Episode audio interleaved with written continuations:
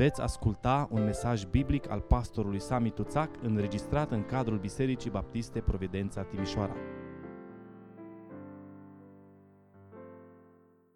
Cântarea aceasta e o încurajare pentru noi, cei care uh, ne-am încrezut în Domnul și ne lăsăm pe brațul Lui, mai ales când uh, stăm în fața uneia dintre cele mai grele pasaje din Sfânta Scriptură, probabil unul dintre cele mai dure pasaje din întreaga Scriptură, cu siguranță unul dintre cele mai dure din Noul Testament. Romani, capitolul 1, citim astăzi, de la versetul 18 la versetul 32, pagina 1094 în Sfânta Scriptură. Romani, capitolul 1, începând cu versetul 18. Mânia lui Dumnezeu se descoperă din cer împotriva oricărei necinstiri a lui Dumnezeu și împotriva oricărei nelegiuiri a oamenilor care înnădușă adevărul în nelegiuirea lor. Fiindcă ce se poate cunoaște despre Dumnezeu le este descoperit în ei, căci le-a fost arătat de Dumnezeu.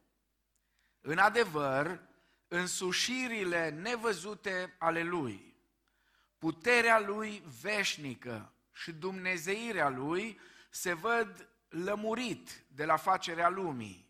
Când te uiți cu băgare de seamă la ele, în lucrurile făcute de El, așa că nu se pot desvinovăți fiindcă măcar că au cunoscut pe Dumnezeu, nu l-au proslăvit ca Dumnezeu, nici nu i-au mulțumit, ci s-au dedat la gânduri deșarte și inima lor, fără pricepere, s-a întunecat. S-au fălit că sunt înțelepți și au nebunit. Și-au schimbat slava Dumnezeului nemuritor într-o icoană care seamănă cu omul muritor, păsări dobitoace cu patru picioare și târătoare. De aceea, Dumnezeu i-a lăsat pradă necurăției, să urmeze poftele inimilor lor, așa că își necinstesc singur trupurile. Căci au schimbat în minciună adevărul lui Dumnezeu și au slujit și s-au închinat făpturii în locul făcătorului care este binecuvântat în veci. Amin. Din pricina aceasta, Dumnezeu i-a lăsat în voia unor patim scârboase, căci femeile lor au schimbat întrebuințarea firească a lor într-una care este împotriva firii. Tot astfel și bărbații au părăsit întrebuințarea firească a femeii, s-au aprins în poftele lor unii pentru alții, au săvârșit parte bărbătească cu parte bărbătească lucruri scârboase și au primit în ei înșiși plata cuvenită pentru rătăcirea lor fiindcă n-au căutat să păstreze pe Dumnezeu în cunoștința lor, Dumnezeu i-a lăsat în voia minților blestemate ca să facă lucruri neîngăduite. Astfel, au ajuns plini de orice fel de nelegiuire, de curvie, de viclenie, de lăcomie, de răutate, plin de pismă, de ucidere, de ceartă, de înșelăciune, de porniri răutăcioase, sunt șoptitori, bârfitori, urători de Dumnezeu, obraznici, trufași, lăudăroși, născocitori de rele, neascultători de părinți, fără pricepere, călcători de cuvânt, fără dragoste firească, neînduplecați, fără milă și măcar că știu hotărârea lui Dumnezeu că cei ce fac asemenea lucruri sunt vrednici de moarte, totuși ei nu numai că le fac, dar și găsesc de buni pe cei ce le fac. Amin. Doamne, stăm cu inimile smerite înaintea cuvântului Tău viu și lucrător și recunoaștem, Doamne, că fără Tine nu am fi nimic. Fără Tine am fi sub mânia lui Dumnezeu. Fără Domnul Isus Hristos, fără harul Lui, fără jertfa Lui, am fi sub pedeapsa divină. Dar îți mulțumim că în Hristos am găsit eliberare. Îți mulțumim că în Hristos am fost înfiați. Îți mulțumim că în Hristos am fost puși în familia Ta. Doamne, te rugăm, deschide-ne mintea la cuvântul Tău. Ajută-ne să înțelegem de ce au oamenii nevoie de Evanghelie. De ce este atât de importantă Evanghelia pentru mântuirea sufletelor. Și dă-ne tărie, Doamne, ca prin puterea Duhului Tău cel Sfânt să ne luăm cu seriozitate responsabilitatea care ne-ai dat-o, aceea de a duce Evanghelia Împărăției până la marginile pământului. Pentru gloria numelui Tău ne rugăm. Amin. Vă rog să luați loc. În primele 17 versete din Roman, capitolul 1, versete la care ne-am uitat în cele două duminici care au trecut și care formează introducerea epistolei, Apostolul Pavel a introdus tema sau subiectul principal al epistolei, și anume Evanghelia lui Dumnezeu, așa cum este ea în realitate. Și, de asemenea, a conturat câteva puncte principale. Acum, începând de la capitolul 1 cu versetul 18 până la capitolul 11 cu versetul 36, avem partea cea mai lungă a epistolei, eh, care eh, nu este altceva decât expunerea doctrinară. Trei teme majore vom vedea în această expunere doctrinară. Mânia lui Dumnezeu, harul lui Dumnezeu și apoi planul lui Dumnezeu cu privire la evrei și la neamuri. Acum, primul paragraf care are de-a face cu mânia lui Dumnezeu, de aici, de la capitolul 1 cu versetul 18 până la capitolul 3 cu versetul 20, Apostolul Pavel prezintă nevoia oamenilor de neprihănire, de dreptate, datorită mâniei lui Dumnezeu. Paragraful acesta l-am putea numi mânia lui Dumnezeu îndreptată împotriva întregii omeniri. Pentru că vom vedea duminica viitoare că dacă în pasajul de astăzi Pavel vorbește mai ales despre cei dintre neamuri la vremea respectivă, în următorul pasaj, de la capitolul 2, el își îndreaptă atenția asupra iudeilor. A celor care spun că sunt iudei și nu sunt. Tu care zici că ești iudeu și nu ești. Iudeu, spune el, este cel, nu cel care se arată pe din afară că este iudeu, ci cel care este înăuntru. M-a mirat toată viața mea de, de, de, de când umblu la adunare de copil, cum de n-au înțeles pocăiții treaba asta. Că pocăit nu este acela care se arată pe din afară că e pocăit, ci pocăit este cel care pe dinăuntru este pocăit. Și de ce am, am, am consumat atâtea energie și atâtea lupte între noi pentru exterior, ca să arătăm ca sfinții, când Dumnezeu voia să fim sfinți, nu să arătăm ca sfinții. Pasajul acesta ne dezvăluie că păgânii care nu au auzit niciodată Evanghelia sunt pierduți. Oamenii cu o conduită morală proprie, evrei sau neamuri, sunt pierduți. Evreii, străvechiul popor al lui Dumnezeu, sunt și ei pierduți. În concluzie, concluzia acestui paragraf, care se încheie în capitolul 3 cu 20, este că toți oamenii sunt pierduți. Este absolut necesar să înțelegem intenția, argumentul și afirmația acestui paragraf. De ce? Este atât de important? De ce au oamenii nevoie de Evanghelie? De ce e atât de important să înțeleagă Evanghelia? Și de ce e atât de important ca Evanghelia să înceapă tocmai cu mânia lui Dumnezeu? De ce e atât de important? De ce a considerat Pavel că atunci când, după ce spune mie, nu mi-e rușine de Evanghelia lui Hristos, pentru că ea este puterea lui Dumnezeu pentru mântuirea fiecăruia care crede, de ce simte nevoia, îndemnat de Duhul Sfânt, ca imediat să scrie despre mânia lui Dumnezeu? Pentru că nu poți înțelege Evanghelia fără paragraful acesta. Aici vedem nevoia absolută de Evanghelie.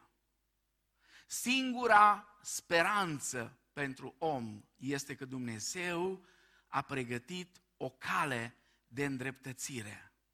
Și această cale este cel care a spus, eu sunt calea, adevărul și viața. Această cale este Fiul Său, Domnul Isus Hristos. Dacă înțelegem această secțiune din Scriptură, vom înțelege poate mai bine ca oricând de ce a fost nevoie de tot planul de mântuire al lui Dumnezeu. Apoi avem nevoie să înțelegem paragraful acesta pentru că aici avem un rezumat unic al întregii istorii a rasei umane. Aici găsim răspunsurile concrete și, dacă vreți, singurele răspunsuri la câteva întrebări deosebit de importante. Ce se întâmplă cu omul? Ce se întâmplă cu lumea? Care sunt semnificația și scopul vieții și al istoriei? Apoi, paragraful acesta mai este important pentru că aici, în acest paragraf, avem răspunsul la întrebarea de ce omul nu poate deveni perfect cu toată dezvoltarea civilizației. Cu toate că oamenii sunt mai educați ca oricând, cu toate că oamenii au la dispoziția lor logistica și, și uh, lucrurile care nu le-au avut niciodată în istorie. Cu toate astea, fără Evanghelie, oamenii nu sunt decât la un pas de a fi niște sălbatici. Cu toată educația. Fără Evanghelie, oamenii se întorc înapoi în păgânism.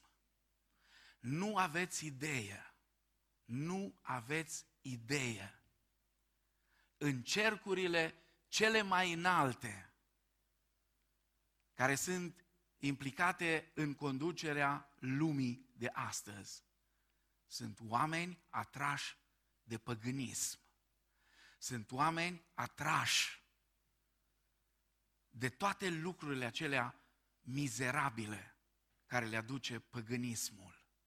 Pentru că idolatria și păgânismul întotdeauna aduc cu ele promiscuitatea. Săptămâna trecută a fost forumul de la Davos. Se adună cei mai puternici oameni din lume acolo. Știți ce spuneau toate ziarele din Occident?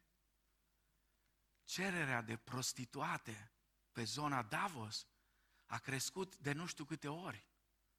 Și câțiva jurnaliști mai curajoși au făcut niște investigații și au demonstrat că an de an se întâmplă lucrul acesta. Ai zice că sunt oamenii cei mai puternici, cei mai educați. În realitate, lucrurile nu sunt deloc așa. Omul nu poate deveni perfect cu toată dezvoltarea civilizației. Dacă înțelegem paragraful acesta biblic, vom înțelege că niciodată omul nu va deveni mai bun fără intervenția lui Dumnezeu. fără intervenția lui Dumnezeu, nu are cum să devină mai bun. În versetul 17 din capitolul 1, Apostolul Pavel spune că cel neprihănit prin credință va trăi. Dar în versetul 18 spune că toți ceilalți nu vor trăi. De aceea, de aceea, Evanghelia este atât de importantă, atât de unică și atât de glorioasă. De fapt, Evanghelia este singura șansă a omului.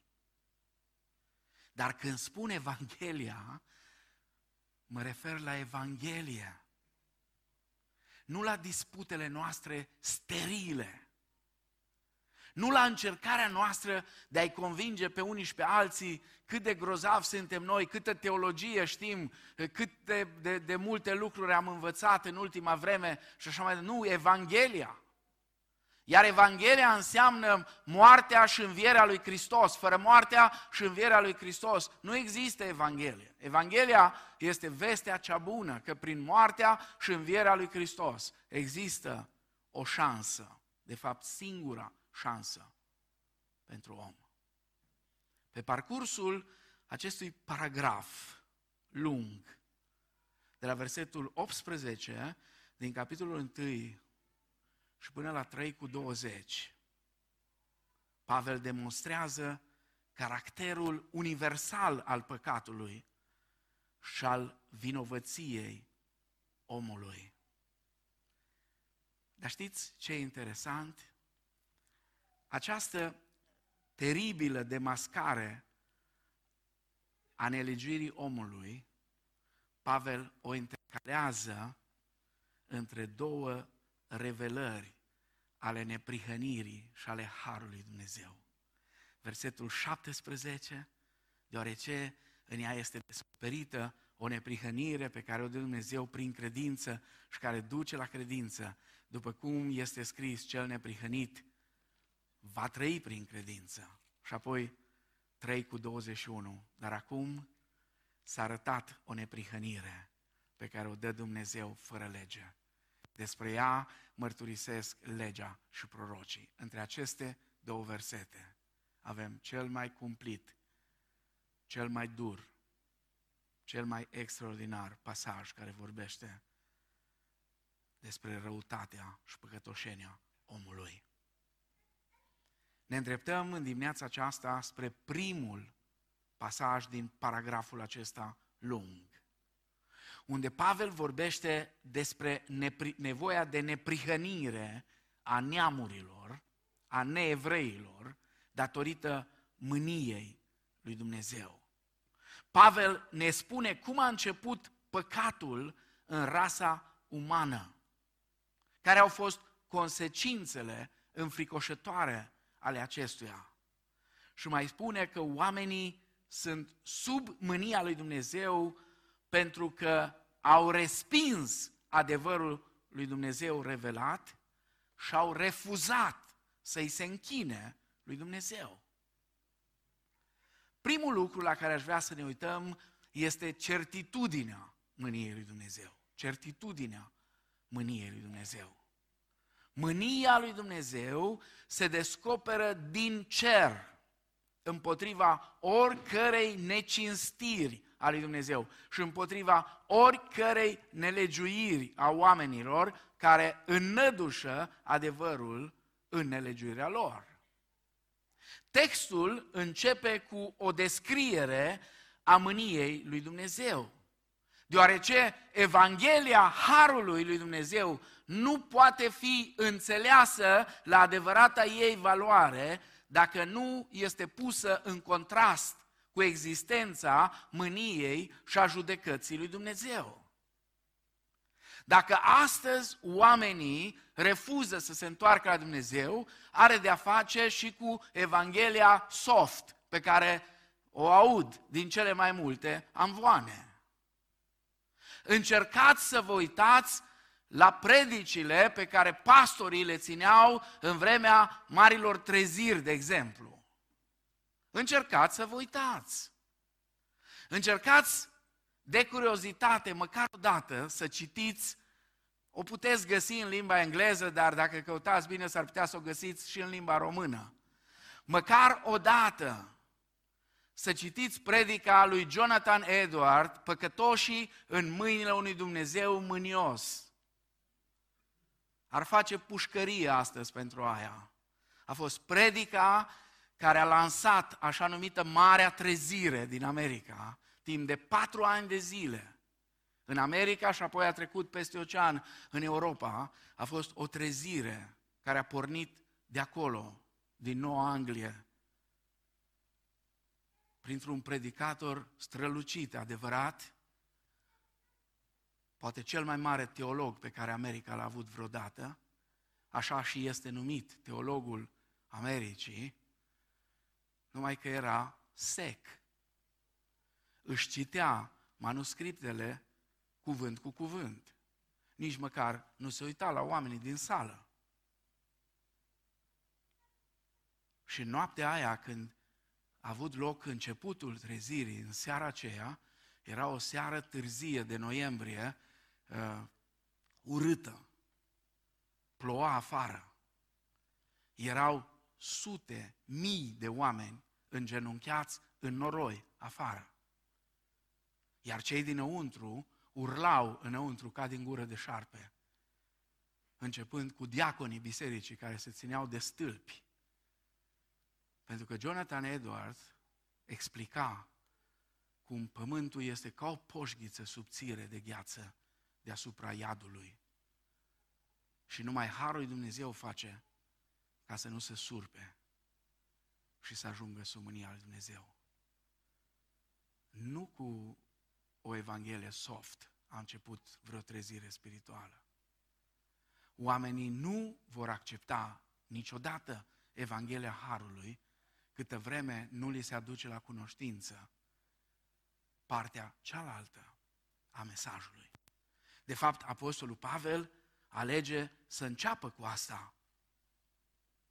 El pune în față, sau dacă vreți, față în față, mânia lui Dumnezeu cu Evanghelia lui Dumnezeu. El pune în contrast persoana neprihănită care trăiește în credința în Dumnezeu și pe cea nelegiuită care suprimă adevărul lui Dumnezeu prin necredință și prin răutate. Mânia lui Dumnezeu, spune Pavel, se descoperă din cer. Adică ce înseamnă asta că se descopere din cer? Adică vorbește despre mânia lui Dumnezeu din perspectiva lui Dumnezeu, nu a omului.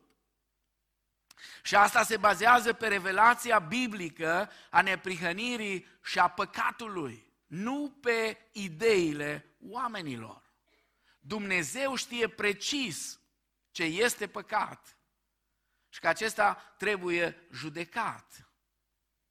El știe că frumusețea și claritatea dragostei lui Dumnezeu în Hristos poate fi văzută corect. Numai atunci când este așezată lângă hidoșenia și urăciunea nefastă a condiției omului. Cum se descoperă mânia lui Dumnezeu? Găsim un răspuns în versetul 24, apoi în versetul 26 și apoi în versetul 28. De aceea Dumnezeu i-a lăsat pradă necurăției să urmeze poftele inimilor lor, așa că își necinstesc singur trupurile. Apoi versetul 26. Din pricina aceasta, Dumnezeu i-a lăsat în voia unor patim scârboase. Și apoi versetul 28. Fiindcă n-au căutat să păstreze pe Dumnezeu în cunoștința lor, Dumnezeu i-a lăsat în voia minții lor blestemate. Observați, această judecată a lui Dumnezeu se manifestă într-un mod neașteptat, poate pentru noi. Expresia cheie în toate cele trei versete este i-a lăsat. Dumnezeu i-a lăsat, spune. I-a lăsat cum? I-a lăsat pradă necurăției, i-a lăsat pradă afecțiunilor josnice și i-a lăsat pradă unei minți lipsită de discernământ.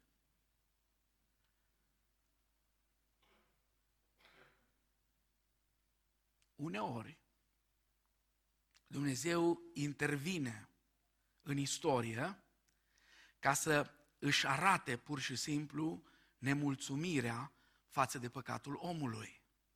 Și o face într-un mod dramatic, cum a făcut-o la potop, de exemplu. La potop, Dumnezeu este nemulțumit total de starea în care omul a ajuns, omul creat după chipul și asemănarea lui Dumnezeu. Și spune, am să șterg de pe pământ totul. Apoi, un alt caz este cazul de la Sodoma și Gomora. Când acele două cetăți, plus încă câteva de lângă ele, au fost practic rase de pe fața pământului pentru nelegiuirea care era acolo. Zilele trecute am citit în Iosua despre Core. Și este sinistru. Este sinistru modul în care Core, cu tot ce avea, cu toată familia lui, cu tot ce ținea de el, au fost pur și simplu distruși. Dacă mergem un pic mai încolo în istorie, o să-l vedem pe Datam și Abiram, care au venit cu foc străin pe altar. Și Dumnezeu i-a pârjolit de-a dreptul. Acum, sigur că în mintea noastră există întrebări. Și una din întrebările pe care generația de astăzi o pune și o pune foarte des și ei se consideră, ne, se consideră îndreptățiți să pună întrebarea asta. Cum poate fi atribuită mânia unui Dumnezeu iubitor? Cum poate fi atribuită mânia unui Dumnezeu iubitor? Pentru unii, simpla menționare a mâniei lui Dumnezeu este considerată astăzi o sursă de disconfort, chiar de jenă, chiar de revoltă. Aș vrea să fim atenți, să nu confundăm niciodată bunătatea cu indulgența și nici dragostea lui Dumnezeu cu indiferența față de păcat. Dar mai este un aspect care aș vrea să-l înțelegem, pentru că poate de aici vine neînțelegerea noastră.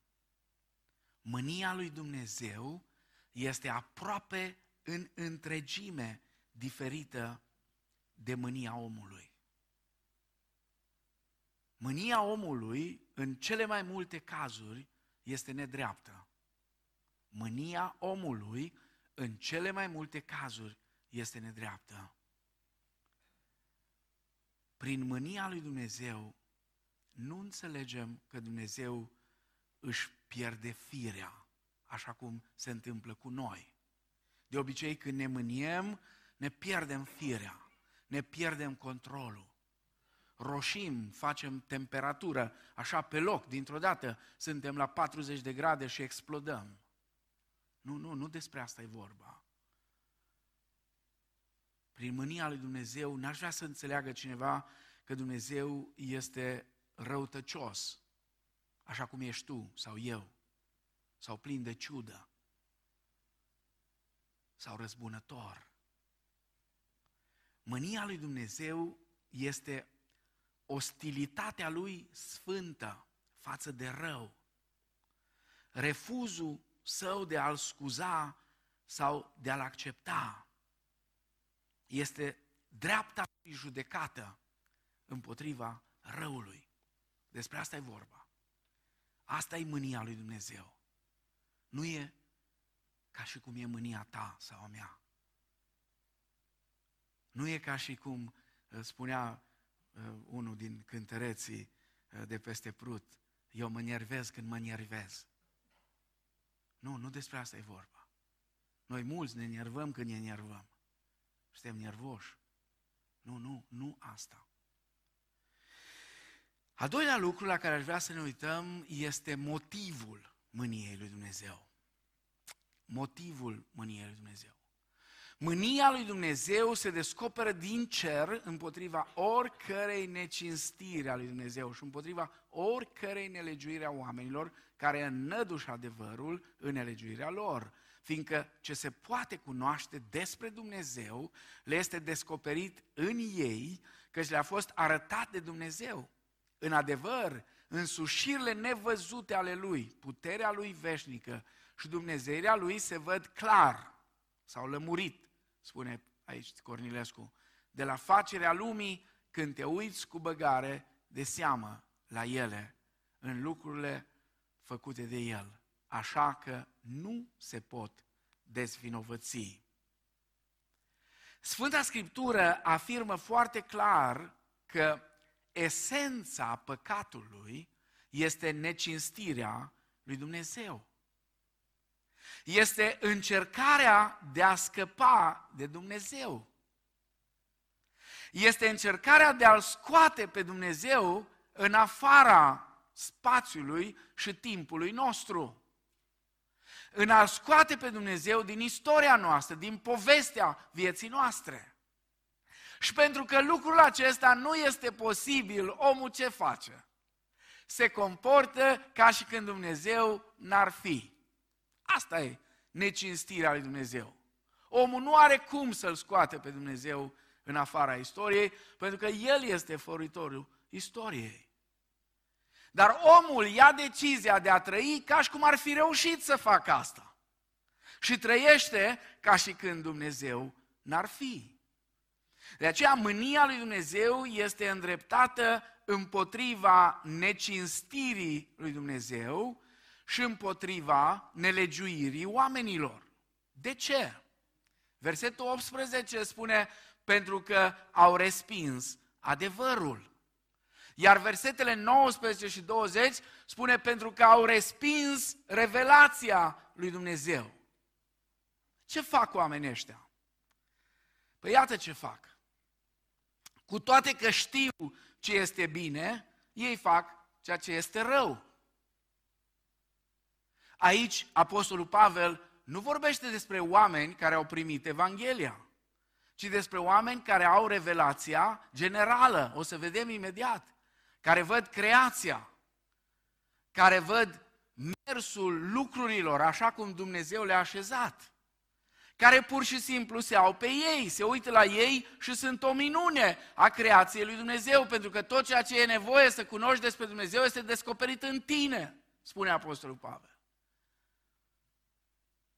În orice cultură, chiar și în culturile cele mai puțin educate sau avansate, toată lumea știe ce e bine, ce e rău.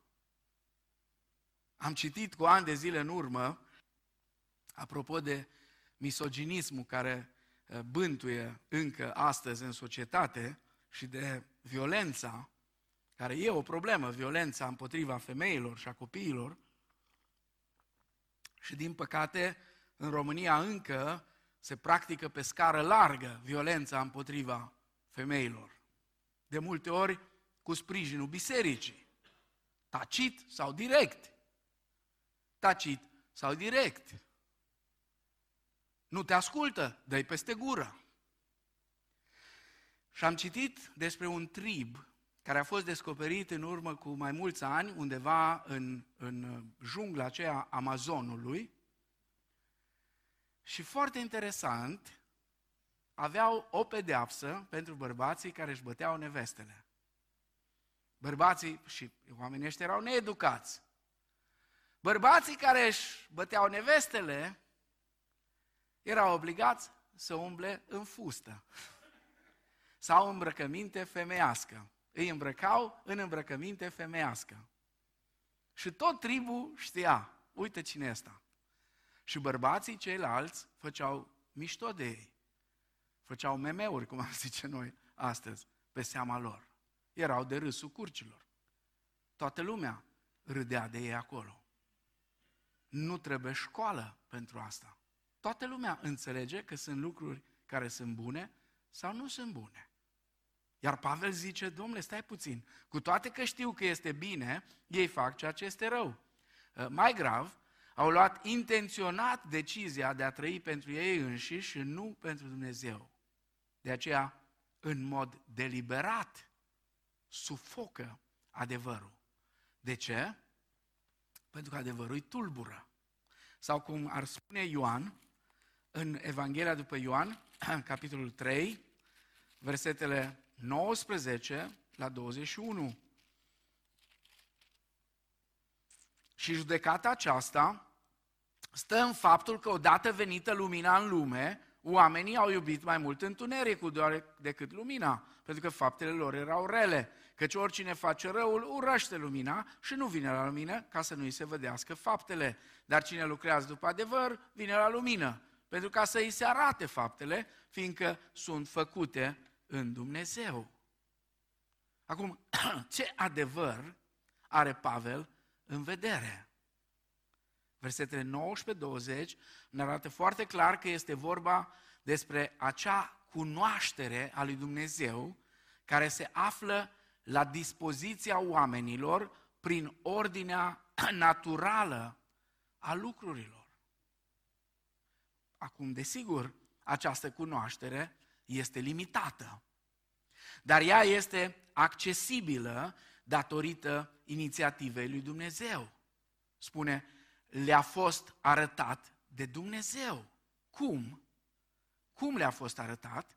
Spune, pentru că în sușirile nevăzute, puterea lui veșnică se văd lămurit, adică clar, de la facerea lumii. Ce spune Apostolul Pavel? Dumnezeu care este invizibil și nu poate fi cunoscut, s-a făcut pe sine vizibil și poate fi cunoscut prin ceea ce a făcut. Argumentul Apostolului Pavel este simplu și clar. Creația implică în mod obligatoriu un creator. Creația implică în mod obligatoriu un creator. Existența proiectului reclamă neapărat existența proiectantului. Nu poate fi un proiect dacă nu e un proiectant. Nu poate exista creație fără creator. Pavel spune privind soarele, luna, stelele, ordinea din univers. Oricine poate ști că există Dumnezeu. Și Psalmul 19, de la versetul 1 la versetul 6, vorbește despre asta. Și apoi Apostolul Pavel, în faptele 14, de la 14 la 17. Haideți chiar să ne uităm aici, că asta e un pic mai aproape aici de romani, uh, faptele 14, versetele 14 la 17. Uh, apostolii Barnaba și Pavel, când au auzit lucrul acesta și-au rupt hainele, au sărit în mijlocul norodului și au strigat. Ei au vrut să se închine la ei, că au zis că sunt uh, zei. Pavel era Mercur, pentru că mânuia cuvântul, și uh, uh, celălalt era, nu mai știu, pe Barnaba îl numeau Jupiter, da? Uh, zice, oamenilor, de ce faceți lucrul acesta? Și noi suntem oameni de aceeași fire cu voi. Noi vă aducem o veste bună ca să vă întoarceți de aceste lucruri deșarte la Dumnezeu cel viu, care a făcut cerul, pământul și marea și tot ce este în ele. Și continuă Pavel descrierea aceasta.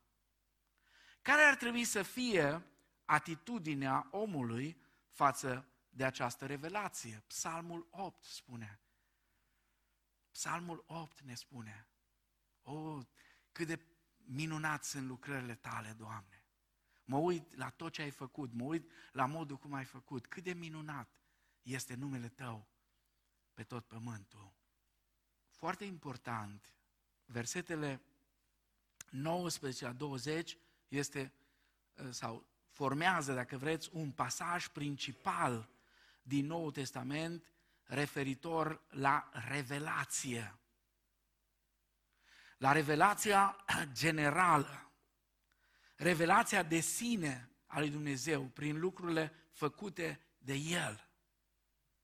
Și revelația de sine a lui Dumnezeu prin lucrurile făcute de El este generală, adică este adresată tuturor, spre deosebire de revelația specială care este arătată doar unor oameni din anumite locuri prin Hristos și prin autorii biblici. Apoi, revelația aceasta generală este naturală, adică a fost făcută prin ordinea naturală, spre deosebire de cea supranaturală, care include întruparea Fiului Dumnezeu și uh, formarea Scripturilor. De asemenea, este o revelație neîntreruptă. Revelația generală este o, o revelație neîntreruptă, continuă de la întemerea lumii. Spune Scriptura, o zi istorisește alteia despre ce a fost și o noapte de deștire alteia. Este diferită de revelația finală și încheiată în Hristos și în Scripturi. De asemenea, această revelație generală este o revelație creațională, pentru că revelează slava lui Dumnezeu în creație. Spre deosebire de revelația mântuirii, prin care se revelează harul lui Dumnezeu în Hristos.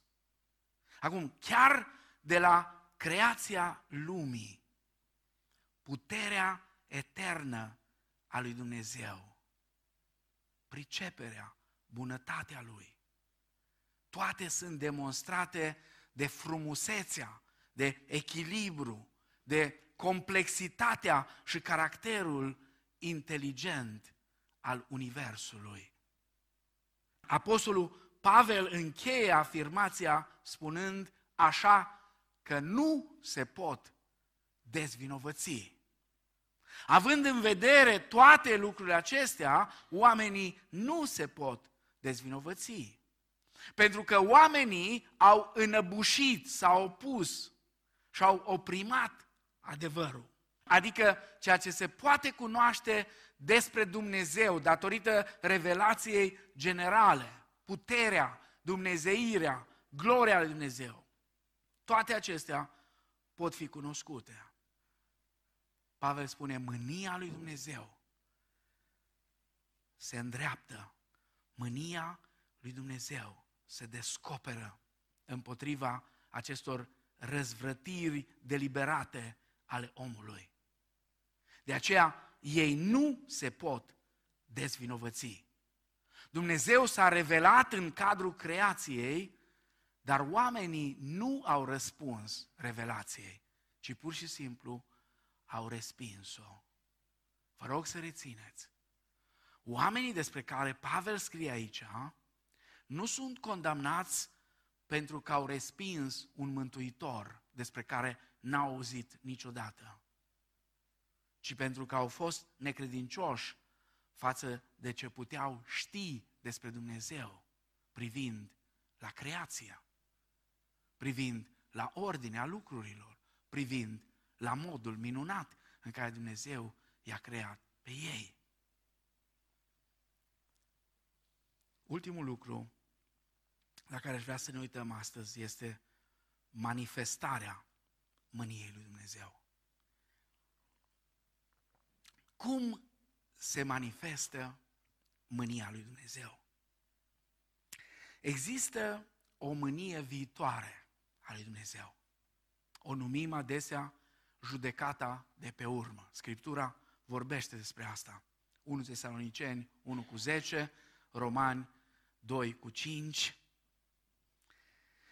Apoi există o descoperire actuală a mâniei lui Dumnezeu prin administrarea publică a dreptății sale. Romani 13 cu 4.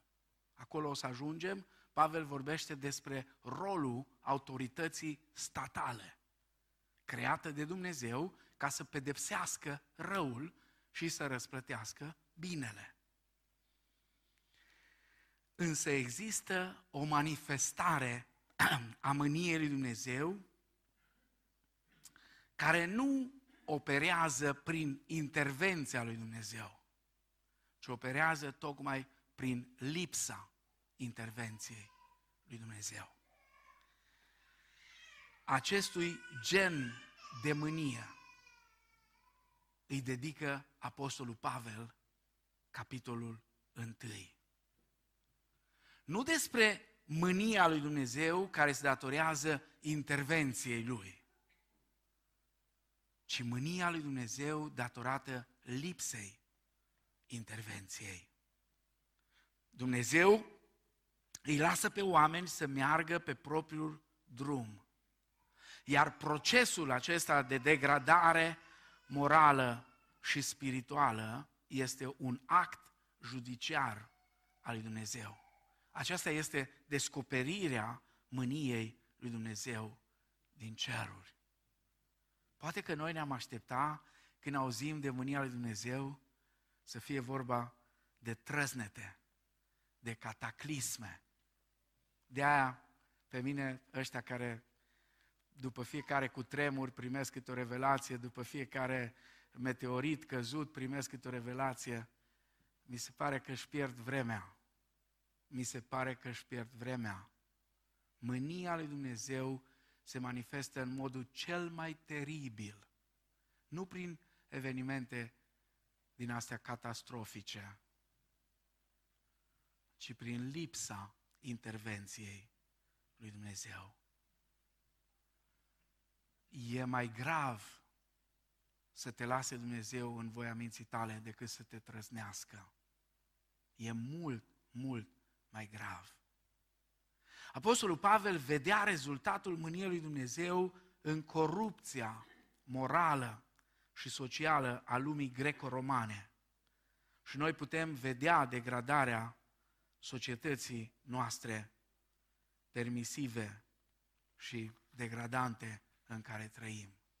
Doar două, trei exemple, dacă vreți, din lumea greco-romană.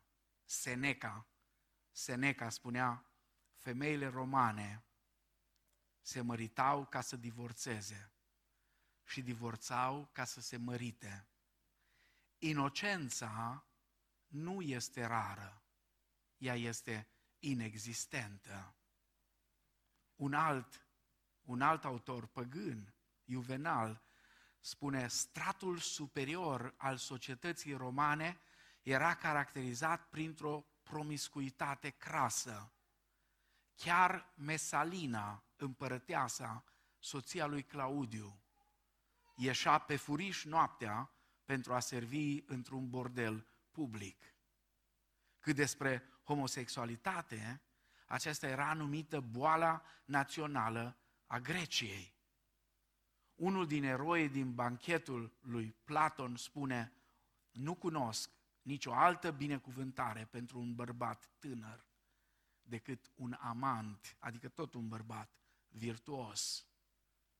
Grecii i-au învățat și pe romani acest viciu. Astfel că istoricii păgâni dezgustați de tot ceea ce vedeau, au spus, dintre primii 15 împărați, Claudius a fost singurul al cărui gust în dragoste a fost în întregime corect. Adică a fost singurul care au plăcut doar femeile. Din 15 împărați, toți ceilalți au fost homosexuali. Deși aveau soții, deși aveau copii, erau și homosexuali în același timp. Nero, nebunul, chiar l-a castrat pe unul din tineri și a căutat să-l facă să arate exact ce încearcă nebunii ăștia de acum, făceau și nebunii de atunci. Pentru că Scriptura spune că au nebunit. Nu e de la mine. Eu nu spun de la mine. Știu că s-ar putea să deranjeze pe unii și unii chiar să vă faceți probleme pentru mine, eh, pentru ceea ce spun. Dar eu spun de aici, din Scriptură. Cum descrie Apostolul Pavel manifestarea mâniei lui Dumnezeu. Spune Dumnezeu, i-a abandonat poftei sau poftelor inimilor lor, de la versetul 21 la versetul 24. Deși au cunoștința lui Dumnezeu, în loc să se închine lui Dumnezeu, ce au făcut? L-au abandonat pe Dumnezeu și au început să se închine creației. În ciuda pretenției de a fi înțelepți, spune Pavel, au nebunit. Au nebunit. S-au cufundat tot mai adânc în ignoranță, fiind în același timp și îngânfați, aroganți.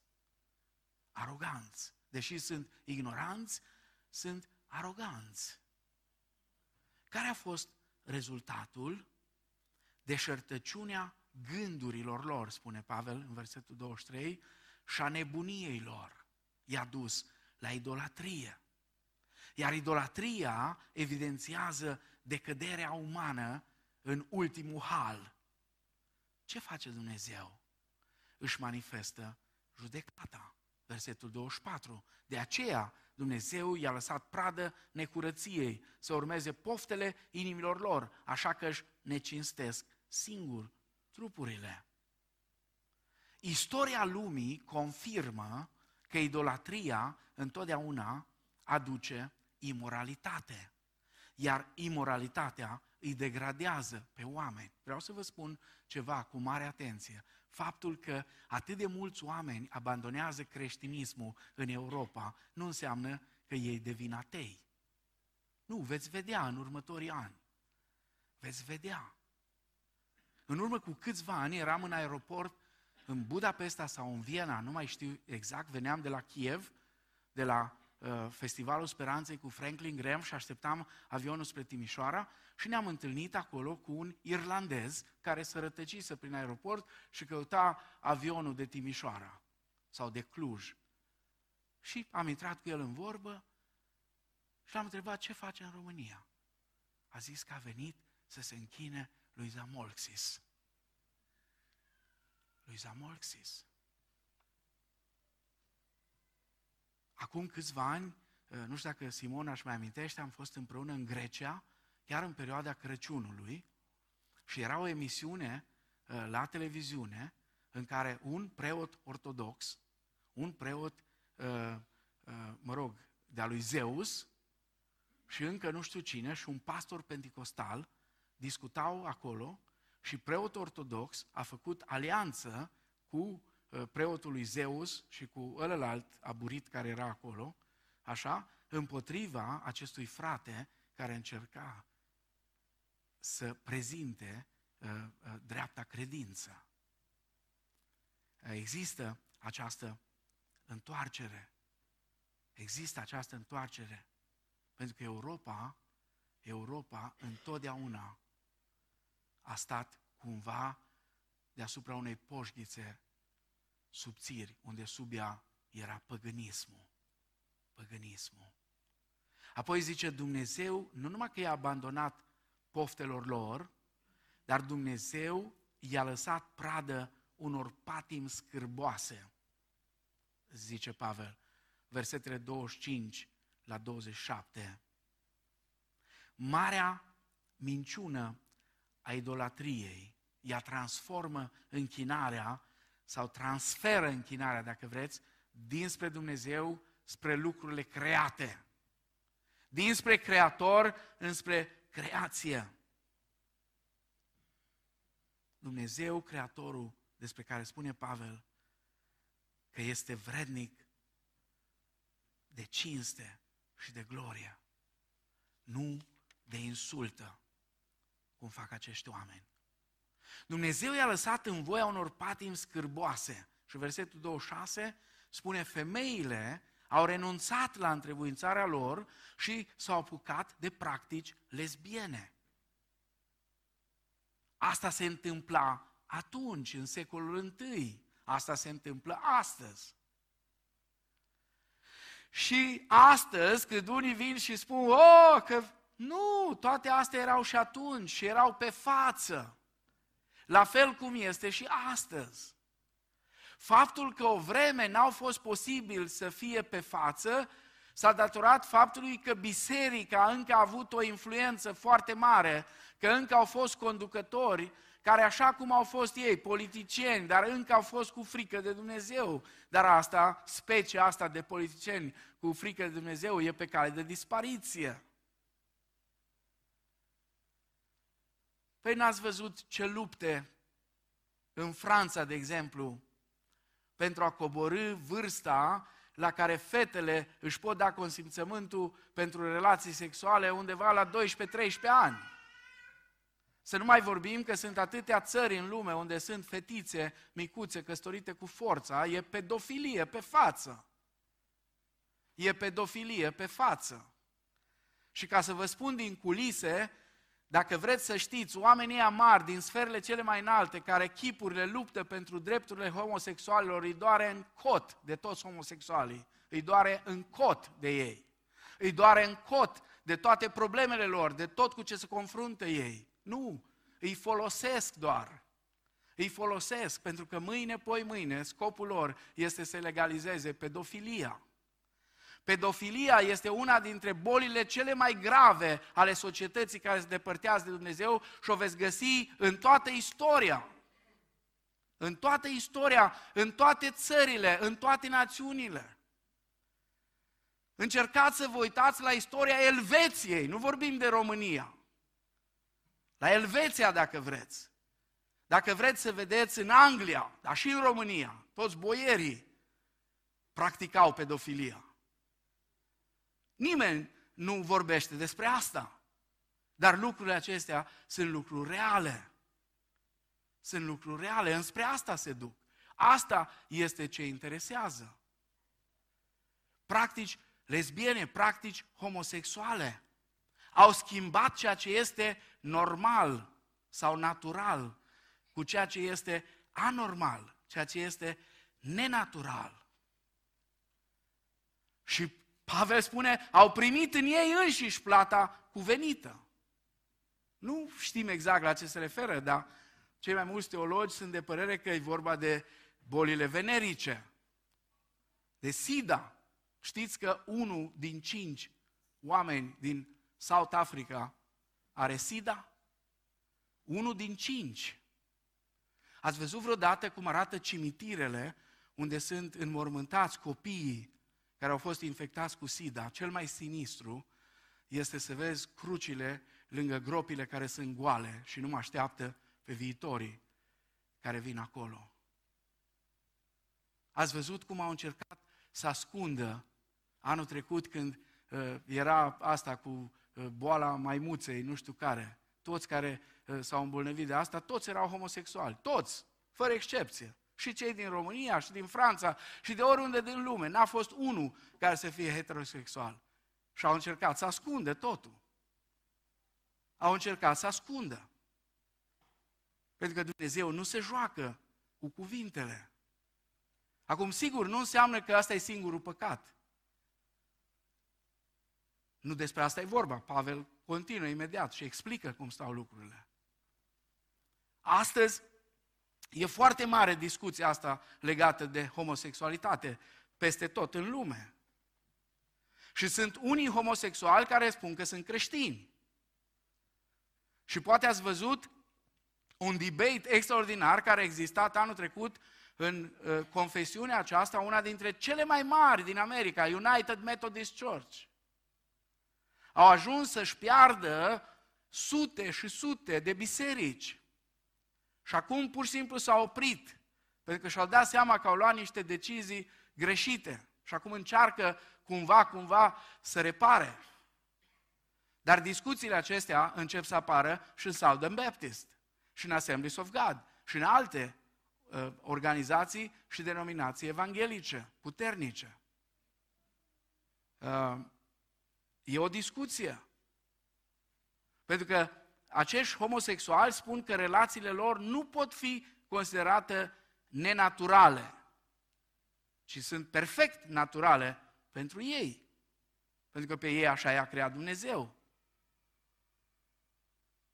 Când eu am învățat psihologie și aveam un profesor de psihologie sexuală în anii 90, când nu era asta cu politically corect, omul a spus-o clar, pe față, în curs, la curs.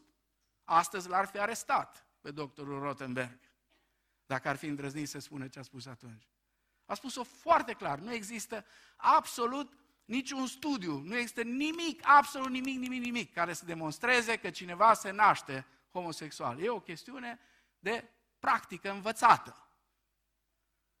E ceva învățat, dar nu că așa s-a născut.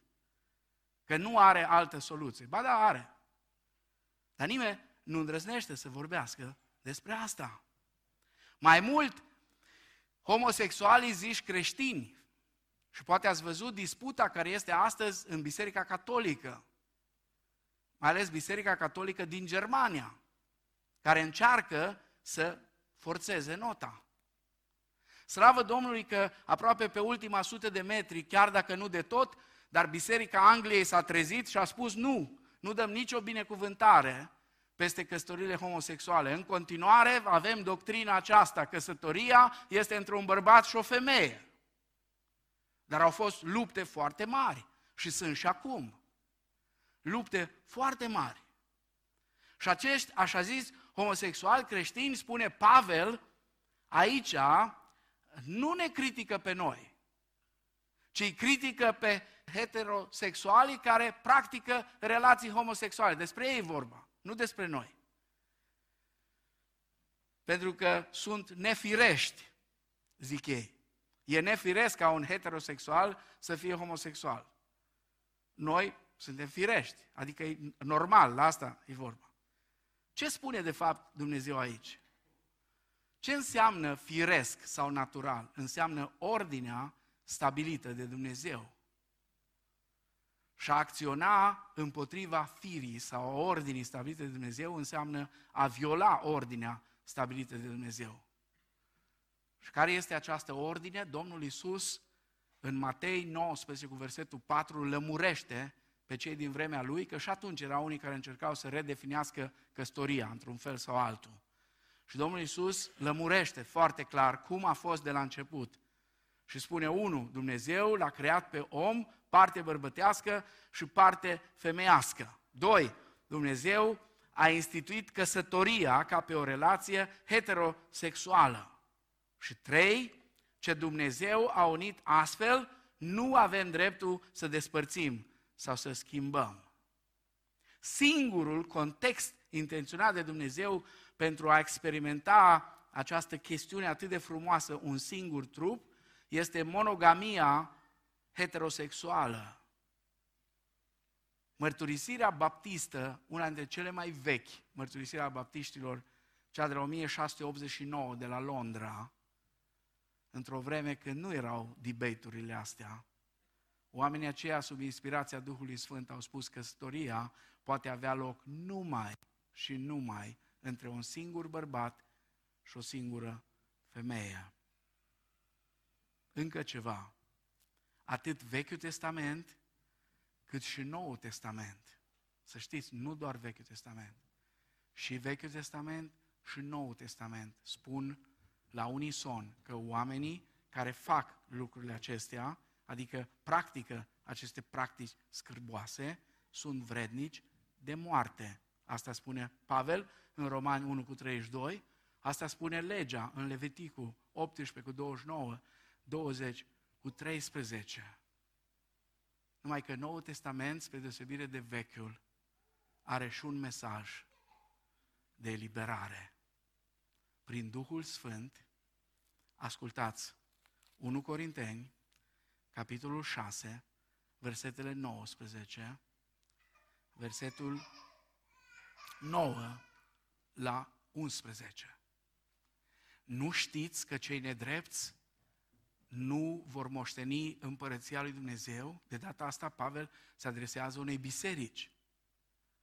Nu vă înșelați în privirea aceasta, nici curvarii, nici închinătorii la idol, nici preacurvarii, nici malahii, nici sodomiții, nici hoții, nici cei lacom, nici bețivii, nici defăimătorii, nici răpăreții nu vor moșteni împărăția lui Dumnezeu. Și acum ascultați. Și așa erați unii din voi. Unii din membrii bisericii din Corint fuseseră robiți de păcatele acestea.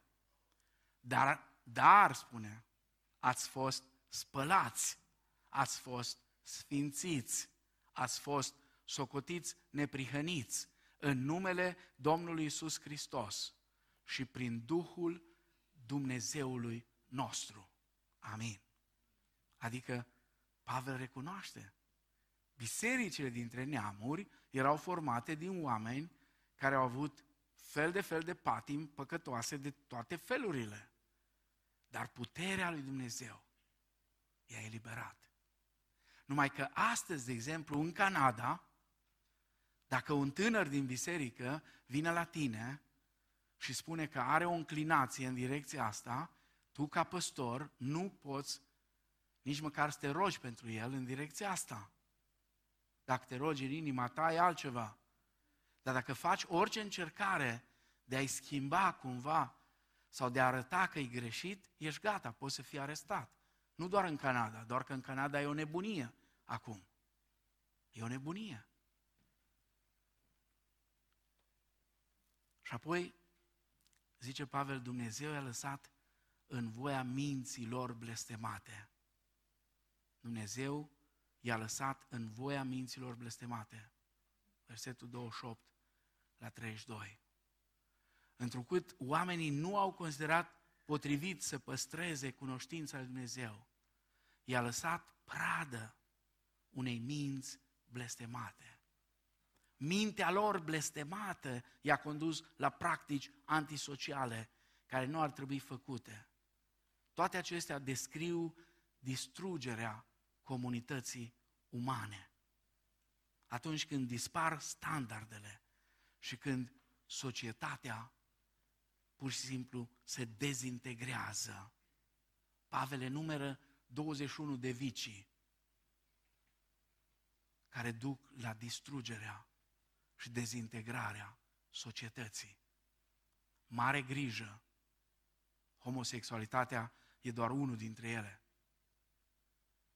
Unul dintre ele, una dintre ele este neascultarea de părinți, de exemplu. Alta este răutatea. Alta, bârfa. Fără dragoste firească, fără milă, neînduplecați. Pavel rezumă pervertirea omului în versetul 32 și spune și măcar că știu hotărârea lui Dumnezeu, că cei ce fac asemenea lucruri sunt vrednici de moarte, totuși ei nu numai că le fac, dar și găsesc de buni pe cei ce le fac. Ei știu hotărârea lui Dumnezeu. Și în Romani 6 cu 23, Pavel o va face și mai clară, căci plata păcatului este moartea. Dar, și aici întotdeauna e frumusețea Evangheliei, darul fără plată este credința în Domnul nostru Isus Hristos. Cu toate că știu că pedeapsa este moartea, nu doar că fac lucrurile acestea, ci pur și simplu îi laudă și găsesc de bine. Uitați-vă, de exemplu, cinematografia încearcă prin orice mijloace, până și în desenele animate, până și, de aceea e foarte important, la ce ne uităm, la ce se uită copiii noștri, pentru că scopul știți care e? Să devenim așa, foarte soft. Oh, săracii! Oh! Nu, nu cred că trebuie să luăm securea, nu-i treaba noastră. Noi trebuie să arătăm dragostea lui Dumnezeu tuturor. Și personal cred că n-ai nicio șansă să-l ajuți pe un homosexual să schimbe felul de a fi decât dacă îl iubești mai mult decât își iubește el păcatul. Când creștinii îi vor iubi mai mult decât își iubesc ei păcatul, se va crea o cale uh, de a putea comunica cu ei. Până atunci nu ai cum. Nu ai cum. Dar în același timp, uitați-vă cum societatea devine tot mai permisivă, tot mai permisivă. Înțelegem de ce spune Pavel că Evanghelia este singura șansă? Ce altceva i-ar putea salva pe oamenii din această situație? Ce se întâmplă cu oamenii care se află în situația asta sub mânia lui Dumnezeu? Putem oare sta nepăsători față de ei, bucurându-ne de mântuirea care am primit-o, dar ne gândindu-ne la mânia lui Dumnezeu care apasă sau stă să pornească împotriva acestor oameni, ar trebui să căutăm să ne rugăm ca Dumnezeu să aducă vremuri de trezire și de înviorare în adunările noastre și în viețile noastre și Dumnezeu să pună în noi un duh de compasiune, nu de judecată, nu de judecată, ci de compasiune. Judecata e treaba Domnului, nu a noastră. Treaba noastră este să avem milă de oamenii ăștia. Dar asta nu înseamnă că nu vom spune care e adevărul. Pentru că altfel nu îi ajutăm cu nimic.